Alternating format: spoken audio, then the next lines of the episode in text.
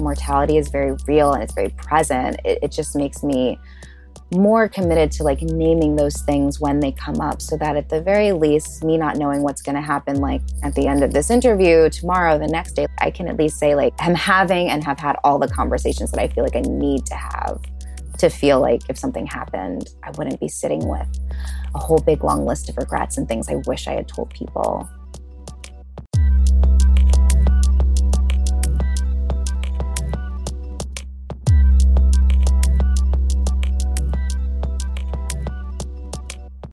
Hi, friends. It's your host, Lisa Keefauver here.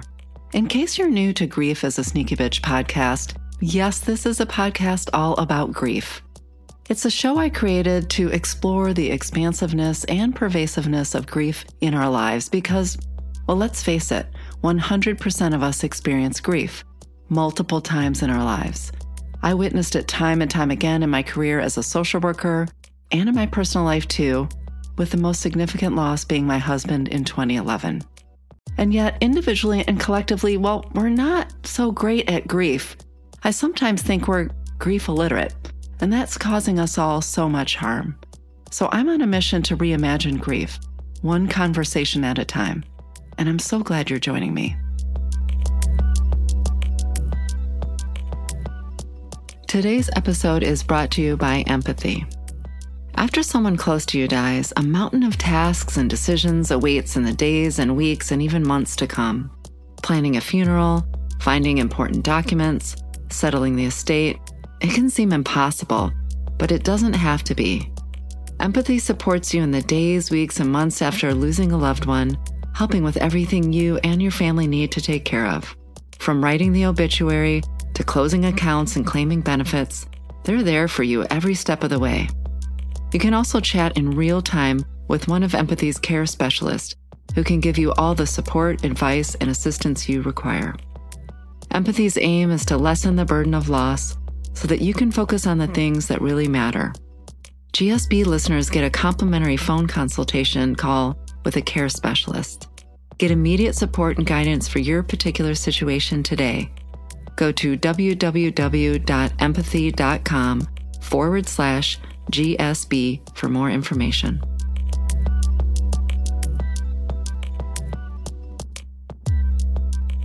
Friends, I'm thrilled to bring you this beautiful and rich conversation I had with Naomi Edmondson.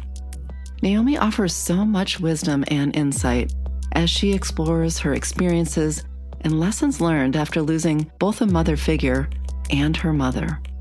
She also shares the journey she's been on creating safer spaces in grief for Black people, something she felt missing in her early grief, where she was often the only Black queer person in the room.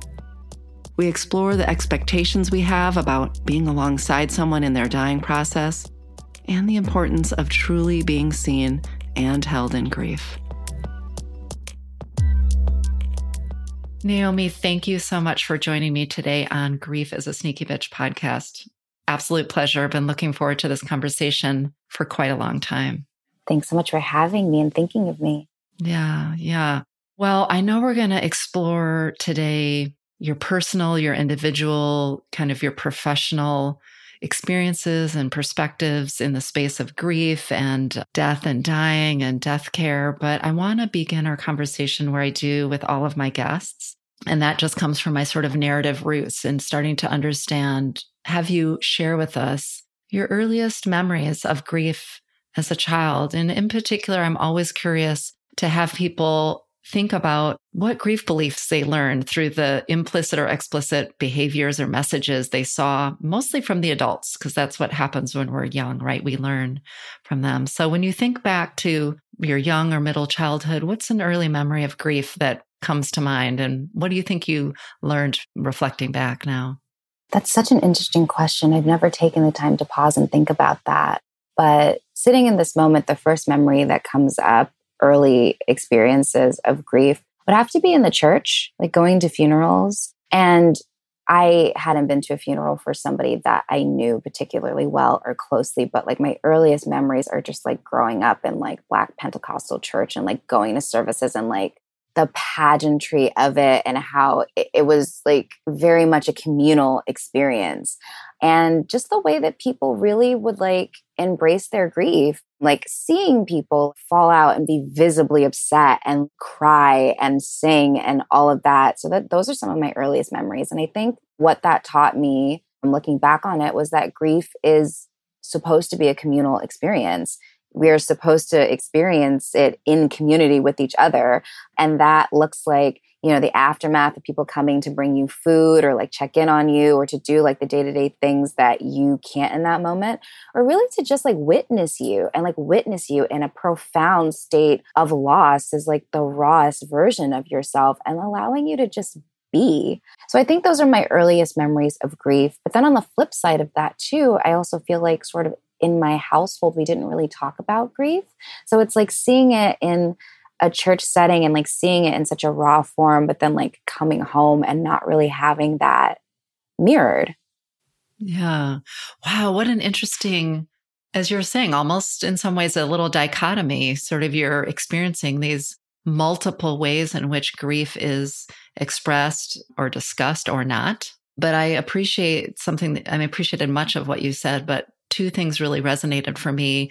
One was just the appreciation for the quality of just the sheer act of witnessing someone in their full loss. And I know you and I have talked before our conversation today. This holding space and bearing witness is a shared passion of ours. So I love that you shared that, but also the reminder, the such important reminder, which is why I do my work. I think it's a lot why you do your work of being in community in our healing, in our grief and in our healing. We can't really do either unless we're sort of held in community. So I sort of was carried along and was envisioning kind of what that pageantry and what that experience was like. So thanks for walking us there. I'm always pleasantly surprised and curious and interested to hear the various answers I've heard over the course of doing this show. And I actually teach undergraduate loss and grief, and I ask my undergraduate students to think about that. And um, I think just the sheer asking of a question gets people thinking about things in a new way. So that was your growing up. There wasn't sort of personal loss in your family, though it sounds like loss and grief in general wasn't happening in your kind of nuclear family or in your growing up family. But I know later on, and I don't know quite the timeline, how I ended up getting to know you and the work that you're doing with the Glorious Hum came about because of a series of losses. I think you're a mother figure and then your own mother begin to tell me first, maybe a little bit about your mother figure? I always like to invite people to tell us about their spirit and their life before we talk about their death, because I think I want to bring us into community with that person as you're carrying their memory forward. So maybe let's start with your mother figure. And What was her name? And- yes, her name was Jalila. She was the mother of my partner at the time. And I met her sort of towards the end of her life after she had received um, a terminal diagnosis but she was just so so funny and like so spirited and so full of life and had such a big warm personality.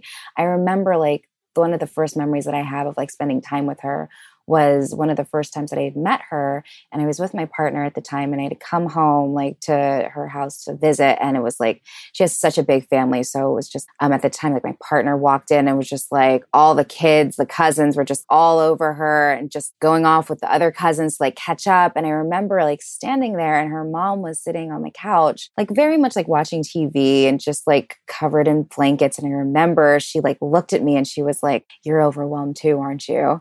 And we just like like sat down. I think we were like half watching Scarface and just like half talking to each other. But she was just so that person to like see you and pick up on what you were bringing and just be like, oh, yeah, I'm there too. And just had such a wonderful sense of humor. Even towards the end, was like cracking jokes and just being so funny. But at the same time, was like so deeply honest about where she was in that experience and how hard it was for her to be at this point and like accepting that she was dying. So I And how yeah. old were you around at this time? I was in I was in my 20s, so I want to say like 24. Okay. Still a really a young adult Quite. and and this being sounds like your first very intimate experience of watching someone in the dying process and Yes, very much so. Yes. Mm-hmm. What do you think you, if you sort of put yourself back in the 24 year old mind version of yourself, how do you think you were processing what was happening at the time or not? You know, like, was there fear? Was there anxiety? Were you able to be present in the way that you might want to show up now with the wisdom you have from the life that you've gained since? Yeah, to be honest, looking back at it, I I'm pretty proud of how I showed up. I showed up as best I could because I also was still working at the time. So I showed up as best I could for my partner at the time and for her mother at the time, like getting to know her while also understanding the fact that she was dying. And I was also traveling like a bit like to go back and forth while also working. There was definitely anxiety. There was definitely a lot of confusion. There was a lot of fear. And there was just that feeling of, oh God, like I'm just getting to know her and and like she's she's dying. That's such a hard thing to reconcile with that feeling of wanting more time. And my partner at the time being right there, like that's that's her mother being like that. Like we I think there was just that overall feeling of like wanting more time. And again, that was really like the first major loss that I had had of somebody that I had gotten to know and loved and formed a relationship with. And there was just like that feeling of I guess anticipatory grief, now that I have the language for it, that feeling of like knowing that it's happening, it's happening in real time, but not knowing when.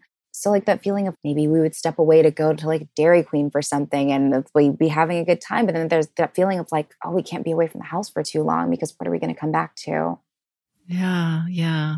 Oh, I appreciate that. The complexity of being present, you know, facing these hard existential questions and at 24 you know for someone you love but also i like the way you said now that i have language for it and naming it as anticipatory grief. And i know part of our sort of collective work is to help make visible all these terms and these language not because we need to be experts in terms but because having a definition or having a name for something helps make sense of our own experiences which can feel very isolating, confusing. We can sort of pathologize ourselves like something's wrong with me. So I like, I appreciate that you even just sort of named the fact like, oh, now looking back, that was anticipatory grief. Oh, absolutely. I feel like we've talked about this importance of language. And a grief doesn't need to be defined and it doesn't need all of those terms but there is something really comforting about coming across like a, a, phrase and you're like that's it that's what i'm feeling there's a name for it and if there's a name for it that means other people have been experiencing it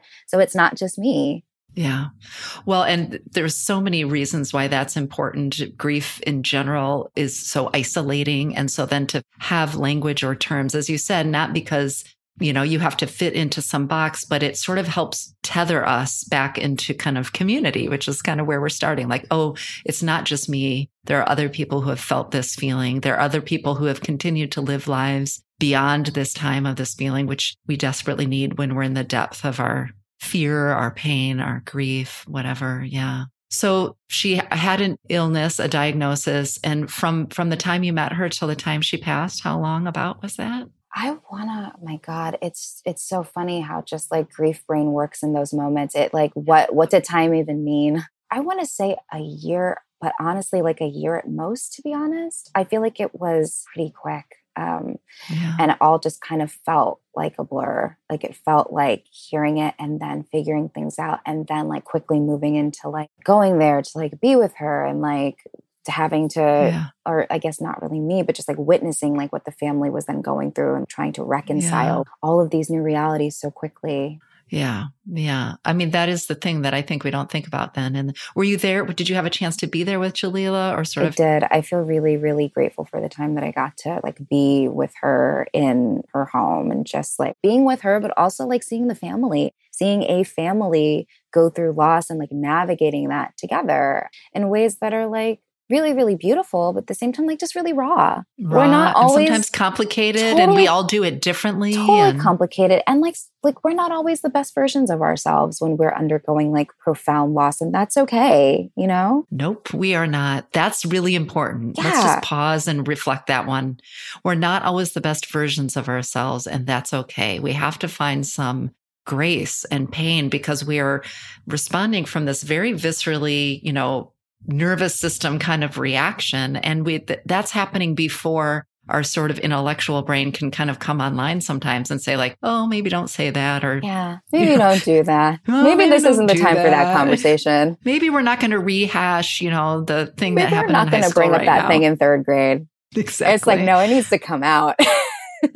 Yeah, I mean, you know, our lizard brain kind of comes online there for sure. Absolutely. Yeah. So I appreciate that. I think even so many families, so many of us have so much pressure and some of us have regret about the ways in which we behaved in families around towards end of life. And while I hope the kinds of conversations I have on the show and others are having on theirs to help us feel more comfortable with those conversations, we also have to give ourselves permission. You're not the only family where people got messy or people's different grief styles came out in ways that caused conflict. And that doesn't mean you didn't do your best to be present and to honor. It's just the messy nature of grief. It's hard. It's just hard. It's so hard. And it's like hard not by choice. Like no one's exactly. opting into grief. None of us no. are like experts before it happens. We're all just finding our way in the dark. Yeah. And for you at that time, that was sort of your first personal grief experience. Yes. And for many of us, even if we've lost somebody before, as I always say to people when they're like, I should know how to do this before. Mm-hmm. No, because you've never experienced this loss before mm-hmm. as this version of yourself. Yes. In this particular relationship. And so while we may gain some cumulative wisdom over time, mm-hmm. we hope, most yes. of us, we hope that we do that we're still navigating it with something completely new, which is just inherently messy, which we don't really like as humans. We like our stories to be creatures neat. of habit too. We yeah. like things that we can expect and like happy things that we can expect. And also just because you have had experiences with loss, it mean like it doesn't mean that you're used to it. Yeah. Every single loss is different. Every single loss is going to bring up different things. And like as you said, we experience loss as like those current versions of ourselves. Yeah, exactly. Yeah. So, you know, to have some self compassion and some grace for ourselves as we move through our different losses. And even as we look back and make meaning or re sort of experience our loss from the more mature perspective, that's going to change too. Thank you for sharing Jalila with us and the way she was able to see through the noise mm, yes. and connect directly with you. I really love that quality. I'm going to remember that. It's, it's definitely something to admire.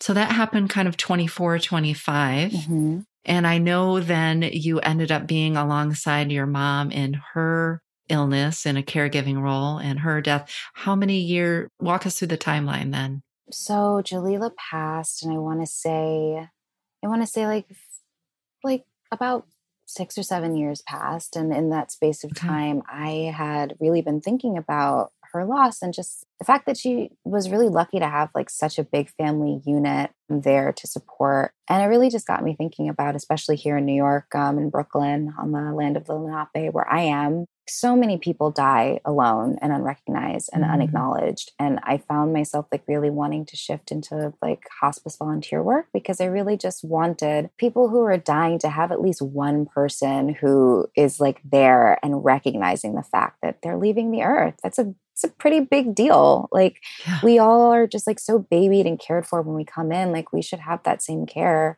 when we're leaving, no matter who we are. Yeah. So I did some volunteer training for visiting nurse services, which I volunteer with now.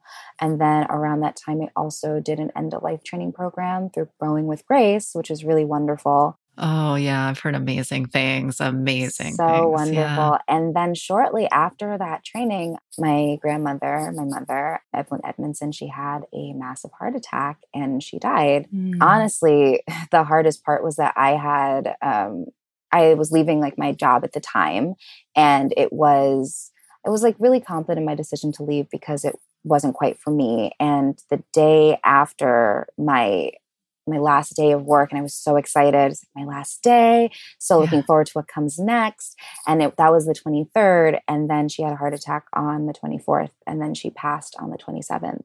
And then January, we were already in a new year. So it was just like one thing after yeah. the other. And then it was New Year's. And I just yeah. remember sitting and thinking, like, it is so bizarre that I'm entering a new year without her. Like, what does that even mean? Like, how is that happening? Yeah. Yeah. So you were you able to see her between? I, yes, I was able to see her. I was able to see her in the hospital. And I feel like looking back on it, I have a lot of grace for myself because I really wanted to be as present as I could and show up. And at the same time, it was very, very hard to see her that way because she was on life support yeah. and there was lots yeah, of machines. The- and I had to like keep reminding myself that it was still her. Like I could still like talk yeah. to her and touch her and like hold her. Like I didn't need to be afraid of her. But at the same time, it was just so jarring and so upsetting to see her in the hospital. And my experience with the doctors wasn't great. Like at a certain point, I had to really like hunt someone down and ask them like what is happening and i need you to be really honest with me and tell me like that she's not going to make it and i know that doctors yeah. don't want to do that but no because is, that's that mentality of success or failure. It's a, it's as opposed failing. to as opposed to like how can we reduce any suffering exactly and be sort of attending and honest in a caring way. Totally, yeah. but it is like there is a level of trauma there when you're asking like a medical professional to give you their opinion and they kind of are just like, oh well, I don't know. Well, she could, or maybe this could happen. But it's like I'm I'm using like my eyes, and I yeah. also adjusted this training program where we're talking about like all of the signs of like what a body undergoes when when they're in the process of dying. And I'm like, I feel really crazy. I'm, I'm watching this. I'm watching yeah, because you're making me feel crazy because I'm seeing something yes. and you're not naming it. Back I'm, to what we were exactly like. About. It, yeah. it took so long for someone to name it, and by the time they named it, like she was already actively dying. I so I feel mm. really lucky for the time that I had. I feel a lot of sympathy and a lot of grace for myself, and like because I really did push myself to be as present as I could. But yeah, there was such a short amount of time, and there were so many mo- moments where I was just like, I can't, I can't see her like this. I, I literally can't be in the room with her, and that's hard because it's like hard knowing that the last moments you have with someone, but then also being like, I mentally can't do this. Yeah. When we come back, Naomi and I reflect on the expectations we have of ourselves about how we should be with someone when they're dying, and the regrets we often form, and the invitation to offer ourselves grace in the place of guilt. I'm your host, Lisa Keefauver. You're listening to Grief is a Sneaky Bitch with my guest, Naomi Edmondson. Don't forget, if you want to keep up with the latest on the show, make sure you're subscribed on your favorite podcast platform. And if you want some behind the scenes news, the latest on my work with individuals and companies, the scoop on the book I'm writing, same name as the show, Grief is a Sneaky Bitch, and more, visit www.lisakeefauver.com. That's Lisa, K E E F A U V E R.com. Sign up for the not so regular newsletter because grief isn't on a schedule, and neither is this newsletter. There's so many conversations I have with people over the years about and there's differing opinions and there's a little bit grass is greener some people who didn't get to be with the person and have so much regret and remorse for not being there and then other people who were there and it was in some ways traumatizing yes. because they were seeing their person not as they remembered them in life and and to just soften for all whatever place you're coming from to sort of soften back and say like yes, we can be thoughtful about if and when we have the chance with the next person we love, what might we want to do? That's where I think the learning comes. Yes. But any energy we invest in shouldas and couldas of wouldas doesn't really do service to that person nor to ourselves because we do the best we can. Yeah. I mean, I was with my husband who same, you know, multiple brain surgeries and then was in a coma and, you know, he had tubes and his head was swollen and you know his head was banned you know like yeah, the, whole the whole, thing. thing and i remember getting into bed with him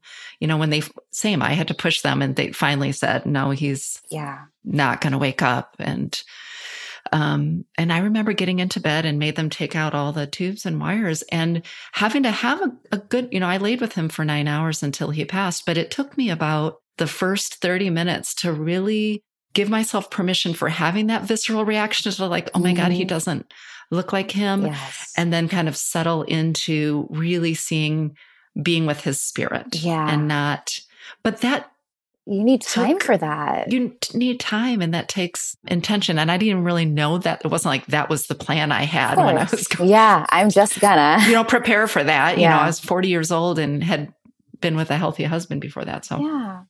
Anyhow, that's just to say if you're someone who still thinks about whether you did or didn't feel as present as you wanted to, or had judgmental thoughts, or had you know, fear or whatever, whatever you experienced at that time, we are just doing the best we can with the most, you know, and ridiculous not is not the right the word, best. but just like unprecedented yeah. situation that none of us want to be we in. We are flailing out here. We are flailing, um, and that's okay. And that's yes, okay. Yes. And I think it's interesting because my thoughts around regret center less around the time that I had with her in the hospital because I'm very clear on the fact that like I showed up as best I could and I did the best I yeah. can in a pretty traumatic experience because uh, like it was a massive heart attack. There was like no like it was so she was sudden. she was so sudden and like I showed up how I could. I think my regrets um when I have those days when when they come up and they feel very loud, my regrets are more around the fact that like wasn't there when it happened. Yeah like definitely in very early part of like my grieving process there was that moment of like i wasn't i wasn't there when it actually happened and i didn't yeah. like could it have been different had i been there like would i have done something different yeah. would i have done something to shift it and those thoughts come up they don't come up as frequently but i also yeah. am able to like soften them and like i don't even want to say forgive myself but i'm able to just be like the thought is here and that's real that's a valid thought and we can't do anything different because we weren't there um, yeah. I also have just had a lot of thoughts around just like, I don't think she would have wanted me there, quite honestly. Like, right. I was very much the baby of the family. I, I really don't think that, I, I almost think that it happened that way because she didn't want me there, didn't want quite to, honestly. To have you go through that experience. Yeah. yeah. I wish I could give credit to the person. And I can't remember if it was in a conversation I had the other day or, or reading something, but they were talking about regret and how sometimes we get mired in regret. And in some ways, we do that because we're trying to have a story come out with a different outcome, Absolutely. right? Which is impossible because, but that's what we do as storying creatures, yeah. right? But this person said, I always ask the families or ask the person to say, if you could have been there and done something different, would you have? And if the answer is yes, then that's all you need. Do you know what I'm saying? Yeah. Like your intentions, your spirit, your love, your caring, if you had had the access to do something, you would have done it. And that has to be enough. Yeah, totally. Yeah. yeah. When I read that, I was just like, oh, that just gave me all the feels. And I think we all have regrets, not just at end of life, but the fight we had, the thing we did say or the thing we didn't say. Mm-hmm. And I, I'd be curious to know how you've start to think about this personally, but also I want to move into kind of some of the professional work you do as a grief guide, as a breath worker. But instead of sitting in that place in the past of regret or just, you know, rumination, and not that I don't go there sometimes because we all do, we're human. So welcome to the club. Right. It really has spurred me to be more committed and decisive to saying the thing, to not saying the thing, to being present, to living in such a way that I'm reducing my likelihood of regrets. So mm. that's just the, my way of saying being really present in the world, being very tender, very honest, very mm. direct, mm. And sort of not missing those opportunities because I think the lesson, if you want to say gift of losing someone in those ways where there might have been some complications around regret is that it, it's an invitation to show up differently in each new day. Mm-hmm. Yes. Do, have you experienced that as you've moved through these two? And I didn't ask, I asked about Jalila. What, what was your mom's Evelyn. Name? Evelyn. That's right. You said that. Evelyn. Thanks for sharing Evelyn and Jalila with us. Since losing the both of them, have you found yourself kind of showing up in different ways in the world in terms of presence and yes. attention? I feel like I'm a pretty present person, so I don't think that the presence part is what has shifted, but I do very much feel like having the conversations and saying the thing has been a very big thing with me. And I think that comes less from a regret in conversations that like I wish I had had with my mom because I feel very fortunate in the fact that like I know without a shadow of a doubt that she loved me. And I feel very Yeah. grateful that the time that I did have with her in the hospital, like I got to say all of those things that like I wanted to say to her. So I definitely have closure there, but I think it's more around the idea of mortality has definitely become like very real. I mean, I am newly 33, so still very Happy young. birthday. Thank you. so it's still very young, but at the same time, like when you do lose someone, and especially somebody who is like a parent or a parent figure, there is a feeling of like, wow, people do die. It happens. Yeah. This Yeah. isn't just this. It's not just like this rumor going around. It's like we're out here dying. It's it's real. Yeah. Um, so I feel like I very much have been shifted to having those conversations and naming the things and saying like like sharing feelings, particularly when like things hurt me. Because I feel like prior to that, I maybe would have tried to avoid having the conversation because I can be pretty conflict avoidant. But like, I think that this idea of mortality is very real and it's very present. It, it just makes me more committed to like naming those things when they come up so that at the very least me not knowing what's going to happen like at the end of this interview tomorrow the next day i can at least say like i'm having and have had all the conversations that i feel like i need to have to feel Yeah. like if something happened i wouldn't be sitting with a whole big long list of regrets and things i wish i had told people particularly Yeah. telling people that i love them like i just tell people out of the blue randomly i'm like i love you Me i'm so proud of you and love that we know each other. I'm thinking of you. Yeah, I'm thinking of remembering that you. time we did the thing. Yeah i just texted a friend of mine this morning because i thought of her mother who passed um, a couple years ago and i was like i just thought of marie and like lit a candle for her and i'm thinking of you like those Hmm. those those things that feel small but are so big So profound. I mean, that could be an entire other show about how we show up for people. So I will, I will keep myself from from from going down that road. But yes, it's so simple. It's those little actions, those little gestures, those little words, especially with what you're talking about, which is when we help somebody else carry the memory forward of their person. I mean, that is the gift of service that is beyond anything else you could do in practicality or logistics or anything else. yeah, i'm thinking of them with you they are not forgotten because they're here with Yeah. me too Yeah. And that comes back full circle to, in a way, how we grieve in community. So, of course, we do it with our rituals at our memorials or our funerals. But when we send the little texts or share the, I just came across this photo or thing, we're continuing that act of grieving in community, even when it's not a gathering like a formal ceremony. that actually just makes me think of um, an experience that I had like very early on after my mom died. My friend Erica, who is one of my closest, dearest friends, who was like that friend who was like, come over, sleep over, let's just watch 90 Day Fiance. We can talk about the thing. We don't have to talk about the thing. But I was Mm. I was pet sitting for them a few months afterwards. And I remember I went upstairs. I was going to like look at her, like the books in her little library. And there was an altar. And on the altar was the program from my mom's funeral. And I just remember like I had like a full tilt breakdown. I was like, oh my God, I think that that's the sweetest thing like that anyone's ever done that I also didn't know about.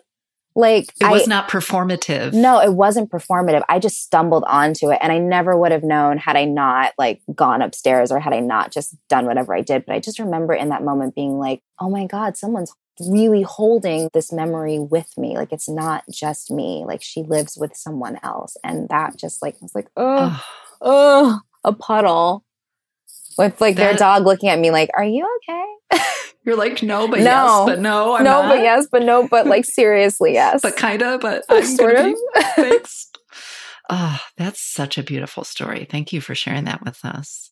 So it sounds like in the time between sort of Jalila passing and Evelyn passing, you were already moving through your training, through your hospice to be really focusing your life and your career in this space of accompanying people, both in the dying process, but also sort of after in grief. Tell us a little bit about how the glorious hum sort of came to be, how your work as a grief guide, as a breath worker came to be, and in particular, maybe starting with one of the many things that I appreciate about your wisdom, about your work, is the ways in which you've really thought about intersecting identities and how we do and don't show up broadly and intimately for different kinds of populations. So, and just yeah, wherever you want to start, but just bringing our audience, if they don't know you already, which they probably do, yeah. into how this work emerged. So Evelyn passed, and then we were in the new year, and then we were in my birthday month, and then we were in COVID. Um, yeah, in rapid succession. Okay, universe. Yeah, like my God, just give it all to us at once, why don't you? Um, so so COVID happened and I mean COVID is still happening, but the early pandemic happened and I just remember along with just like feeling overwhelmed and all of that, I remember being like, wow, what does this really mean for like hospice and palliative care and like death work? How do we how do we, we we can't really be with people. So then what is the next step? Like how how do i show up in this space? And that's kind of where the glorious hum came from. I started with an instagram and it really was a place for me to talk about just like death care and the things that i was learning. But then like early on in me creating it my mom died and it shifted to being like about that but also just processing like my grief in I guess, a public forum, like being like, I actually really need to talk about this. And I'm very much somebody who, when things happen, I'm like, I need to read books. I need to like join like clubs. Like I need to, yeah, I like, need like language and metabolize community. it. And yeah. Yeah. So that's kind of where my page came from. Just being like, I am processing like one of the biggest things that's ever happened to me. And you can interact. And in the midst of this insane thing that's ever happened to. In the midst of a whole like global pandemic, once in a lifetime. Like I'm so tired yeah. of saying that for my generation. I know, exactly. I want to say that. Yeah. I'm so tired of living through history, but like, yeah. Yeah. Um, so that's kind of where my, my page came from. So the Glorious Hum really started with my Instagram page and then kind of as I was learning more and learning more about grief and really came because I am a grieving person trying to make sense of it all. Um, at a certain point in my grief, I kind of was looking at the spaces where I was trying to find community. I was in just like a lot of really wonderful spaces that were really helpful. But then I also was in some spaces that some spaces that didn't necessarily feel like safe spaces for me to share my yeah. grief as like a black queer person because I would have these moments of feeling like if I'm like me sharing my grief or sharing something a, a grief experience that I had it sometimes would become about like a particular white person in that group who maybe felt hurt by something that I said. And then it became about, about like your grief. Yeah. So like one, people having comments on like other people's grief is like really weird. But then also like there like race is like a real thing. So if I'm saying like somebody like a white person made a comment about something in my grief that made me feel away it then becomes about like the white person's hurt feelings over that comment and like my grief mm-hmm. is decentered and the care is to them. So I found myself just in those spaces and being like, this doesn't feel good. And I feel really Mm-mm. angry and I leave feeling worse than I did when I came, which is not the point because I already feel bad. Um, and so I was looking like I was in BIPOC spaces too, and like those spaces, like Black, Indigenous, people of color spaces, like felt really good. And alongside that, I found myself being like, wow, wouldn't it also be really great if we just had spaces like for Black people to grieve, like that were specific to us to just get to show up and have our grief with each other, to not be like learning experiences or like stepping stones for other people to process their grief, like just spaces for us to be in community and be like, you know what? This shit is weird. it's a real weird out here. Um, and that's where Black folks grieve came from. Like I started because like I needed that space for me. Um, and I was really nervous to start it because I was still and still was and like very deeply am in my own grief experience and was just like who's gonna come? What does this even look like? Do i even know how to facilitate a group? Do i know how to start a group? Like all of these things happen and i found that when i just after the encouragement of a lot a lot of friends and also just like again me needing this space allowing myself to start it and being like pleasantly surprised that people came but also feeling really sad for us that we were in community together dealing with this, like feeling really sad for all of our collective losses, but feeling really grateful for the people that came and like still continue to come and show up so vulnerably and authentically and really hold each other. Like I I created the space and I'm holding the space, but it really is about people holding A community each, space. It's, yeah, it's communal. It's people holding and witnessing each other, you mm. know? Yeah. Oh so many reflections I have on that. And I'm pausing a little bit because I'm trying to think about where even to begin. First is just an acknowledgement that so much of the most, for me, the most powerful, impactful work when I've learned from other people are the people who found their way into the space because of their personal grappling with something. Of course, we love professional training, which you've done too. But I know for me, I've resonated the most as a learner, as a griever, as a somebody who's in need of healing from other things. This has been true for other traumas and other experiences I've had. It's when I connect with somebody who's authentically, vulnerably walking through the space, seeing an unmet need, and then without expectation or structure or systems, just kind of creating, you know, being not playful is the wrong word. I was going to say that, but being experimental to sort of say, I like this aspect. I, it's missing this aspect. How about we just sort of make our way. And it sounds very much like that was the organic process that you found when you were going into these spaces that weren't feeling safe. And I recognize exactly the scenarios that you're talking about and have witnessed it. And I am certain because I am a white woman that I have done it. Mm. And so I really appreciate and honor the way you took your own experiences and your own needs and worked in community to create something. Thank you. To create this Black folks grieve. Thank you. Yeah yeah, it's just really wonderful to be in community with like other black people but also just like the breadth of who we are as people like yeah. queer people trans people non-binary people older people like there are some older people who come as well like and it's really interesting to watch the intergenerational dynamic of somebody yeah. in their 60s talking about like their personal grief and then also talking to us as like 20 30 year olds and like and sharing that wisdom yeah. and also just like a genuine learning from each other of what yeah. grief but within a safe context yes and within is, a safe context uh, there's can be nothing more critical when we're in a healing space whether it's healing from trauma healing from grief or anything mm-hmm. and also you might think about this in medical terms like you need a safe uncontaminated space because part of healing and grieving again from whatever it is is kind of laying bare yes. and being exposed and so we need the safety mm-hmm. to contain us absolutely yeah. and i think the thing that i I don't want to say struggle with, but something that is very present for me with Black folks grieve, or really with like this any space that I am like facilitating, is the idea of safe space. Because we as creators absolutely want to create safe spaces for people to be vulnerable and to be honest. Right. And there's also the understanding that no space is completely safe. No. So, and we can't control what for somebody else's exactly. safety all is. So yeah. I absolutely do my best to create safer spaces to talk about grief with the like and like before we even start, we start with like a breathing exercise and then we start with like some ground rules like this is the container and this is what we honor and these are mm-hmm. the guidelines that we have in order to keep our space safe and also offering people the opportunity to add anything that I might have missed that would help them feel safe in the space too.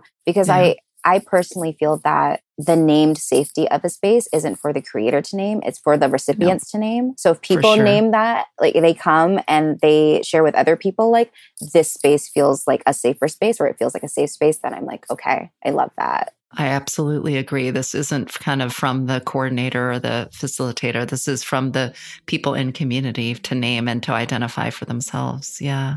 And I like the little, you know, that you moved from safe to safer space. Mm-hmm. And I think that really helps us stay vigilant and open to the fact that what that means is going to adapt as different people mm-hmm. come into our spaces and have different historical experiences of safety or non-safety and that that changes and i think for those of us who aren't part of groups but are trying to show up for one another at the individual level we can remember those same qualities and remembrances and reminders too that that we have to be always open and vigilant to the learning and recognizing that what we experience in the world a safety or safe or not safe yes. is not we cannot make presumptions about the next and then be open to be making amends as we and learn and change. Yeah. Yeah being open to the idea of like things being co-created experiences yeah. which opens up even so at much. the one-on-one level yeah. you know even at the individual level yeah.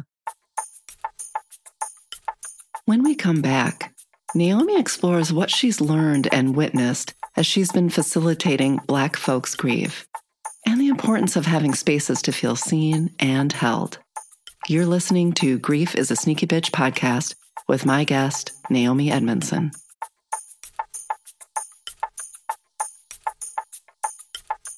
I'm so grateful to get emails and DMs about the impact of this show.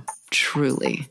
So if you love the show, if you've learned something useful, felt understood, or maybe a little less alone in your grief, I'd love to ask you to head over to Apple Podcast and leave a rating and write a review. Has there been something in the time that you've been running Black Folks Grieve that has surprised you, that you've learned from, you know, that you might want to share with us? Um, I didn't um, prep you for this question, so okay if you No, I I mean, the first response that I have and like following your first brain is like always usually where I try to go, but the first thing that came up that surprises me when I started was just just how much intense grief has gone unvalidated.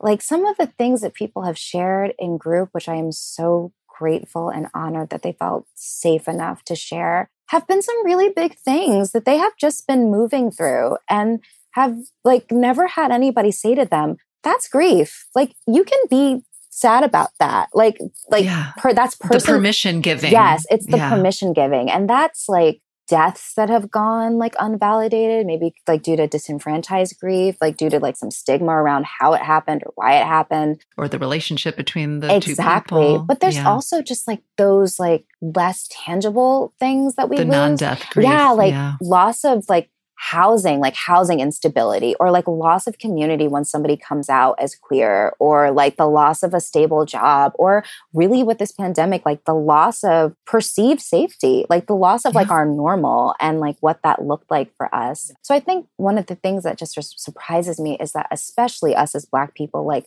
how many things we have been grieving for so long that we've just been carrying that don't get validated by society that we are just mm-hmm. constantly like expected to show up and push through and be strong through and like have that narrative put on us but being able to be in spaces with each other where we get to look at each other and be like no you don't no. like you don't have to be strong in this space. You can fall you apart. get to set it down here. Yeah and and you also don't have to apologize for it. Like i tell people all the time like please don't apologize for crying. Please don't apologize for cursing. We're all I adults offer those here. same ground rules. I was like no apologizing for crying and swearing. We're those adults. lean in. Yeah. So that very much surprises me and and saddens me but also makes me really glad that people are in the space and sharing. Yeah it's so important what you just said there, which is, uh, you know, I'm always trying to pull out just we're sort of, we're grief illiterate around death loss, but we are particularly illiterate or avoidant, I don't know the word, around non death losses, yes. those non finite losses. And that's sort of at the meta level or just sort of across the board. And then, as you said, in different communities, power structures and you know, sort of white dominant culture mm-hmm permissions or denies permission to different people to name things as grief. So it's not just that individuals or groups or communities are denied, but because that is so inundated to how we work in the world, then we deny ourselves. And I'm using that in the collective, yes. but certain in certain communities, we deny our own grief. So the fact that these light bulb moments are happening in your groups where people are naming, seeing, being honored and affirmed is maybe the first step in even just, I don't know, lifting the weight of that dominant culture that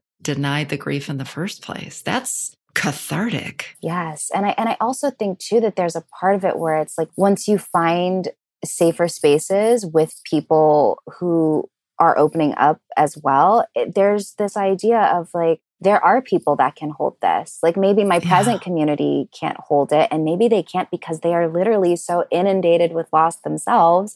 Because again, like thinking of like Black, Brown, Indigenous communities, we are so inundated with so much collective loss, like collective loss 24 7. 24 7. And then we also have like the overarching losses of the pandemic. Like we are just, we are inundated with so much loss that sometimes we, we actually just can't, we can't hold for other people because we are yeah. just trying to hold ourselves together. But like, yeah. I, I really do love for people when they come to the group and they share that they're able to see like there are people who can hold it and even if it's for a time, like I think we can't always for ourselves or for others hold it all all at once. That's too much, too much. You know, like our nervous system, our embodied spiritual selves can't. So creating different avenues or outlets where we can kind of for a time or for a space take turns holding and being held that's the way we begin to sort of integrate or metabolize our grief. I think we can do it one kind of exchange at a time. I think. I think that's such an important reminder and and something you just said I want to reflect back to you and to our audience because I think it's so important. Whenever somebody asks me like how do I show up and be a good grief supporter or like, you know, how do I do that? My first question to you is do you know how to hold space and bear witness to your own grief? Mm, what a beautiful response. It's true. Because the degree to which we struggle, I think, across the board to show up for people in their pain without launching into fix it solution mode is because we haven't really sat with self compassion and grace to be a witness to our own pain often. Yes. Which is so hard. But also the pandemic kind of forced many of us to do that. It was it, it wasn't it was the first time that shutdown was the first time that a lot of us had time to to be with our thoughts in a way mm-hmm. that we have not maybe ever had. I know I know that was moving, me. Moving, moving. Yeah. Absolutely. Moving. I actually think it's why conversations around grief and palliative and hospice, it feels to me, and it's hard to tell because I'm in the space. So right. maybe it's just my own little bubble, but it does feel like there's more conversations, there's more hunger for learning and knowledge and experience. And I think exactly to your point, this time forced people to kind of the quiet and the stillness really forced people to sort of begin at least to reckon with the fact that there are things they haven't reckoned with and that they have to learn how to do it. Because again, how would you know how to do it when there's nothing in our culture or our life who's ever taught us how to do it? Everything in our culture is like, do, go, be, solve, next. I have this theory that, like, especially for Western culture, that we are so obsessed with like youth and being eternally young that we make no space for the fact that we're going to die. Because if you're constantly, hundred percent, you know, like none of us get out alive. None of us get out alive.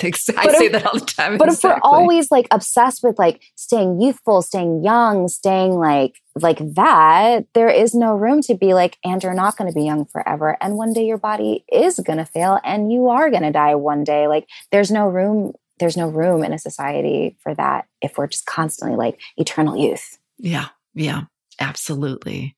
And it keeps us from being present to what is and to appreciating what is and to the wisdom of what is at any age, at any stage. The beauty of the shift. Like it yeah. like there's a there's a blessing in not being eternally young. Like there's yes. so much knowledge that you would miss if you were just eternally youthful. And nature and our very existence, not just the human beings, because mm-hmm. we're just one of many, many yes. beings. It's not all um, about us. It's not all about us, though we like to you know. Boy, do we like to make it all about us. A little self centered. But when we think about just the way in which every being works, change is the only constant. Mm-hmm.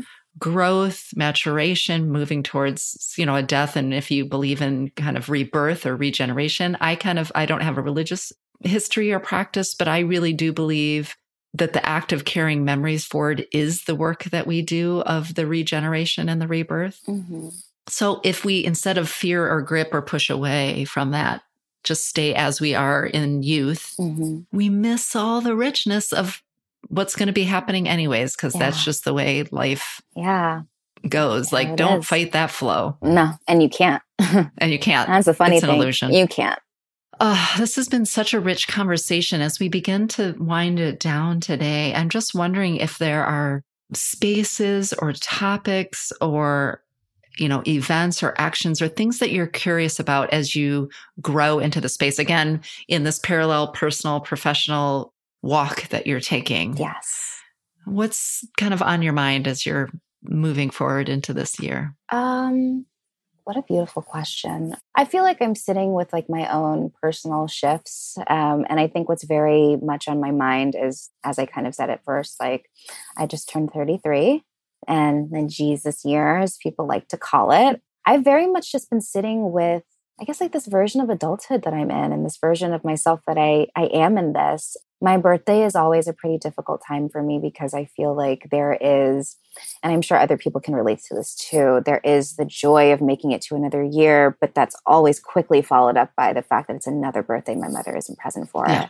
Um, yeah. And for this particular birthday, I actually um, went to Jamaica for my birthday because that is where my grandmother was from. Mm. So I really spent my birthday being in the place where she was and communing with her. Yes, having all the food, like being in the water and just feeling really close to her.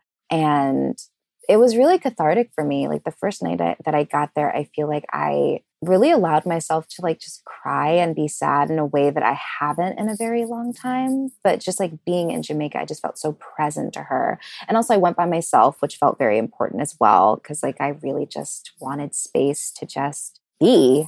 So I feel and like to bear witness to yourself. Exactly. So I feel like where I'm sitting very much now is just like like what what is this adulthood thing? What is this version of myself that i'm showing up for? And how is this version of myself going to grow and expand within this particular field of like grief? Because this very much feels like where i want to be and feels comfortable which is pretty crazy to say because grief is pretty uncomfortable. But i guess i'm just like you i'm just yeah. am staying curious as to what comes next that's exactly the word I was going to say was just that staying curious. Um, yeah, ever curious. I love that. Well, what a gift and what an honor to be in conversation with you today. I know for sure it won't be our last. No, not at all. At all. Thank you so much for joining me today on Grief is a Sneaky Bitch. Such a pleasure to have you. Thank you so much for having me.